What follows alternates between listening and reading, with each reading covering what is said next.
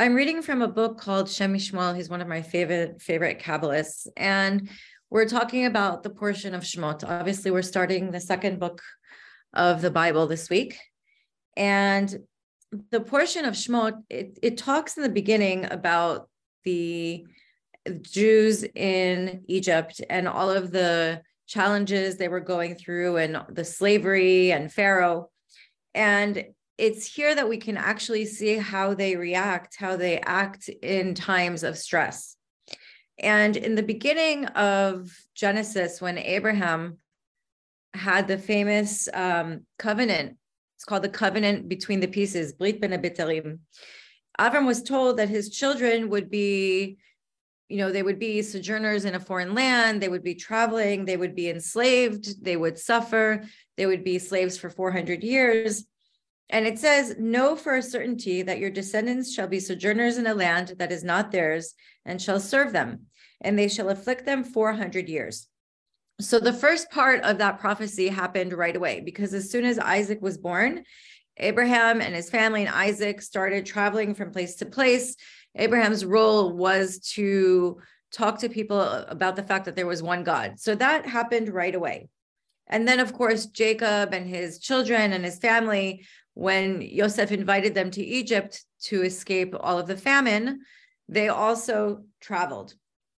But the second part of the prophecy, which is that they would be slaves in a foreign country, didn't actually happen until everyone who had once lived in Israel passed away. So it says that when they when they arrived to Israel, the original number of people that were with Jacob was 70. So all of his family and everybody who was with them. And it says that Shem MiShmuel explains that when the Jews were living in Egypt and they there it was there was abundance there, they didn't think of themselves as being part of the Egyptians because they came from Israel and they spiritually weren't connected to Egypt. So they remembered what it was like and they treasured Israel. So they could live in Egypt without having any connection to it because they remembered what it was like in Israel. Now, they tasted consciously and physically, they tasted the land of Israel. And so they were aware of its benefits and they didn't feel like they were in exile. What happened was, as soon as everyone who had passed away from that generation didn't exist anymore, excuse me, that's when they felt the slavery. That's when they felt the exile because they didn't remember. So it says these are the names, Shmot, which actually means names, of Israel's sons who came to Egypt with Jacob, each with his family. So the original number of Jacob's direct family, including Yosef, who was in Egypt already, was 70. And while they were alive, while all those 70 were alive, everyone was safe. Nobody had to go through suffering. Nobody had anything wrong happen to them in Egypt. It was only after Yosef and all of his generation died, and then it says there was a Pharaoh that no longer remembered Yosef. That's when all of the problems started. Now, there's a couple of questions here. The first question is Is it true? Was actually everyone from that generation gone? And Shem MiShmuel reminds us that there was one person remaining from that generation, which was Yocheved, the mother of Moses. She was born as Jacob and his sons entered Egypt. So she didn't descend into the land of Egypt.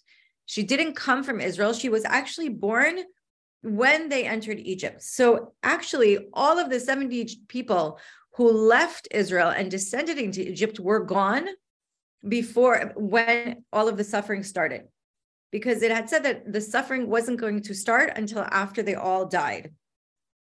So she actually didn't know what exile was because it was her natural habitat. She was born into Egypt. She didn't know anything. If she hadn't realized that there was a decree for slavery, she wouldn't even understand that there was slavery because that was normal for her. So what what's the lesson here?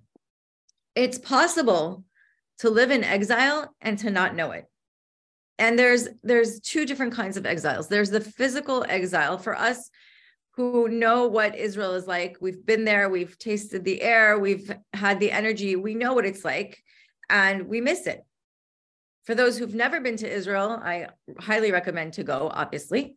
But then there's another kind of exile, and that's the exile that we need to be careful of. We can be in exile in Israel.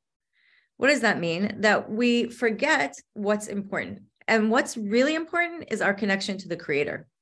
If we forget that everything we do is so that we can get closer to the creator. We're in exile while we're not in exile. People who live in Israel is probably the hardest to keep out of the mind of exile because exile can also be that we're so used to our life and we're so used to the comfort and it's not a bad thing to have comfort but we need to remember that we are still in exile so that was the first point that i wanted to talk about so the sages say that the Jews are characterized by three major traits, and they were given to us from Abraham, Isaac, and Jacob. So the traits are being kind, being shy, and being merciful. Abraham gave us kindness because if you remember, when he had his circumcision, the creator made it so that it would be a very hot day and there would be no travelers and he wouldn't be able to bring anyone into his house. But he was so mad about that. And he was so upset that he couldn't find guests to bring into his house that he actually went out to look for people. So that from him, we got kindness. And from Isaac, who was modest, remember the binding of Isaac, he was modest, he was humble, we got the shyness. And from Jacob, we got mercy. So in, in Egypt, during the time of slavery, this is when all of those traits were put to the test. And it says that the Egyptians embittered the lives of the Jews with bricks and mortar, with all kinds of work in the fields and crushing labor. So, what does this mean? This verse is actually outlining the three stages in the slavery of the Jews from the easiest to the hardest, because even the easiest was really, really hard for them. So, what was the easiest? The easiest was the, the bricks and mortar, the mud and the cement the hardest was the second stage of all kinds of work in the field, meaning that the Jews also had to dig for their own material in order to make the bricks and the mortar. And in the end, they were humiliated by the crushing labor of having to do, you know, all the tasks that the Egyptian gave the Egyptians gave them, which was was humiliating, you know, it was humbling. So the question is why? Why did they have to go through all of this? And Shem MiShmuel says that after the Jews received these traits, these three holy traits of kindness, shyness, and mercy, it was they had to be able to be put to a test to see if they would keep that, if they would keep those those traits. And so, in opposition to kindness of Avram, the Egyptians practiced cruelty they they actually make the Jews, you know, work with the mortar and bricks, and that was it was instead of the kindness, they were they were challenged with cruelty. And instead of modesty of Isaac, they were forced to work in the fields, and the Egyptians would insult them and torment oh. them and make them suffer. And Isaac's service of prayer, actually, if you think hmm. about it, Isaac was always in the field. It says that he was went out to pray in the field. So this was against the the the humbleness and modesty of Isaac. And then of course the unnecessary crushing and terrible labor that the Egyptians forced on them was instead of the mercy that Jacob gave us. So they could have reacted in a terrible way, but they were able to actually go through all those challenges and still keep those traits. So they were tested. It, in a way, it was a test, and they proved that those character traits that they were given by the forefathers, they were they had them and they internalized them and they they kept them. And this is actually what made them ready to receive the Torah on Mount Sinai.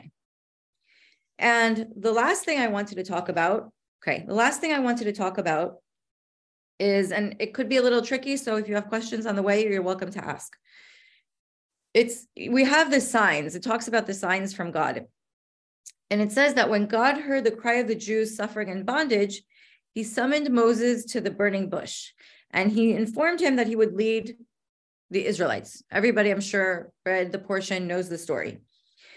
But Moses, who had been in hiding for probably 60 years, when he since he killed an Egyptian, he wasn't sure that the Jewish people would want to follow him. And God gave him three signs in, in order to ha- help him convince the Jewish people that he should be the leader. So the first sign that God showed Moses is that the staff could turn into a snake and then back into a staff again. Okay, so that's one. The second was that he made his hand turn into a leprous white, like he had leprosy, and then it would go back to normal. And then in the end, it, and it says in the portion, and if they also do not believe these two signs, then you shall take some water from the Nile and spill it on the ground. The water will turn into blood. And it never turned back into water, it just turned into blood. So, what made each sign more persuasive than the first one? Because it seems like the staff turning into a snake and back which is beyond the laws of nature, it could have been an amazing sign. And the hand, his hand turning into leprosy and going back also. But why would they listen to the second sign if they didn't listen to the first sign? Like, why do they need three signs? And then why not just do blood that doesn't turn back into water? What, what is this all about?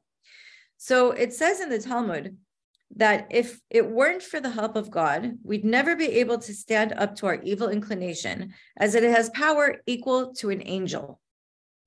And what Shem MiShmuel is saying here is that we do have the power to overcome our evil inclination.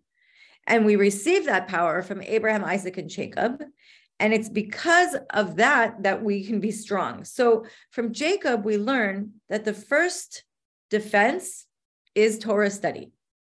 Jacob, who studied the laws of, of the Torah and the Torah, he was in a, a yeshiva, if you want to call it, and he was taught everything. And he was taught, and he gave down to us that when we learn Torah, anything, any obstacles can be overcome. Anything.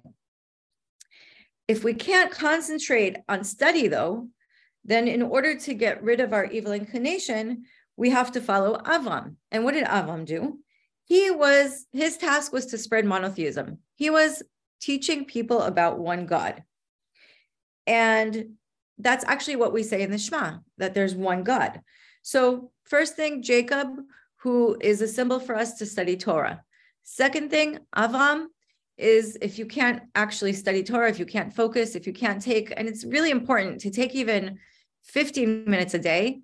It doesn't matter how long it is, as long as it's the same time every day. If you want to start with five minutes, study Torah for five minutes a day at the same time.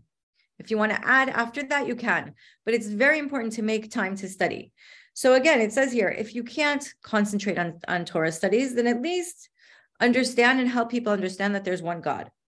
But if even then you can't overcome the evil inclination, we have to ad- follow the advice of Isaac, who we know represents judgment, that we are mortal and one day we're going to die. But there's a danger in that because it's very depressing. Obviously, how many of us want to think all day about our death? We don't. So the danger is that while we think that we might die one day, we can also draw judgment into the world by thinking about our end and our judgment. So we don't really want to do that we want to be able to start from the beginning and study Torah. Now, what do all of these things have to do with the signs? So the Midrash tells us that the three signs that God gave Moses also corresponded to the three forefathers. So Shem MiShmuel says the Jews could not have left Egypt, but if they didn't have the, the strength of their forefathers, then they wouldn't be able to do it and the the the strength of the forefathers is what gave them that strength to get out of bondage so these three signs actually follow the same order as the advice for dealing with the evil inclination and i'll explain the first sign relates to jacob the snake represents witchcraft and all of the powers of the occult that happened in egypt and it was jacob with his sincerity with his integrity with his mercy that in, in the house of Lavan, that he was able to actually overcome all of witchcraft. Remember, he was in the house of Lavan, and Lavan was one of the highest uh, witches that existed. The second sign is Avraham, who was pure. He was in the pursuit of God. He was in pursuit of monotheism. And the hand, his hand that the, that became leprous and then went back to purity, is a symbol of Avraham, who represented the power of purity to be able to confront the spiritual impurity of Egypt. But if these two signs weren't enough for the Jewish people, then God told Moses that the third sign would definitely convince everybody. And upon seeing the sign of blood, which is judgment, which is Yitzchak, then they would for sure believe in Moses. And unlike the staff and the hand that went back to its original form, the blood never returned to being water and it was swallowed into the earth. And that was what would happen to the Egyptians under the influence of judgment, which is basically what happened with the killing of the firstborn of the Egyptians. So the the three signs why why is this all necessary? Avram Isaac and Jacob and and why do we need all of this? And what does it mean for us? So you know we really need to understand that everything we do everything that we say to each other, everything that we go about doing in our day, all the relationships we have, to be conscientious that we're part of the creator and the person in, eh, that's standing in front of us is also part of the creator. So if we believe that, then we can be more conscious conscious of how we treat each other.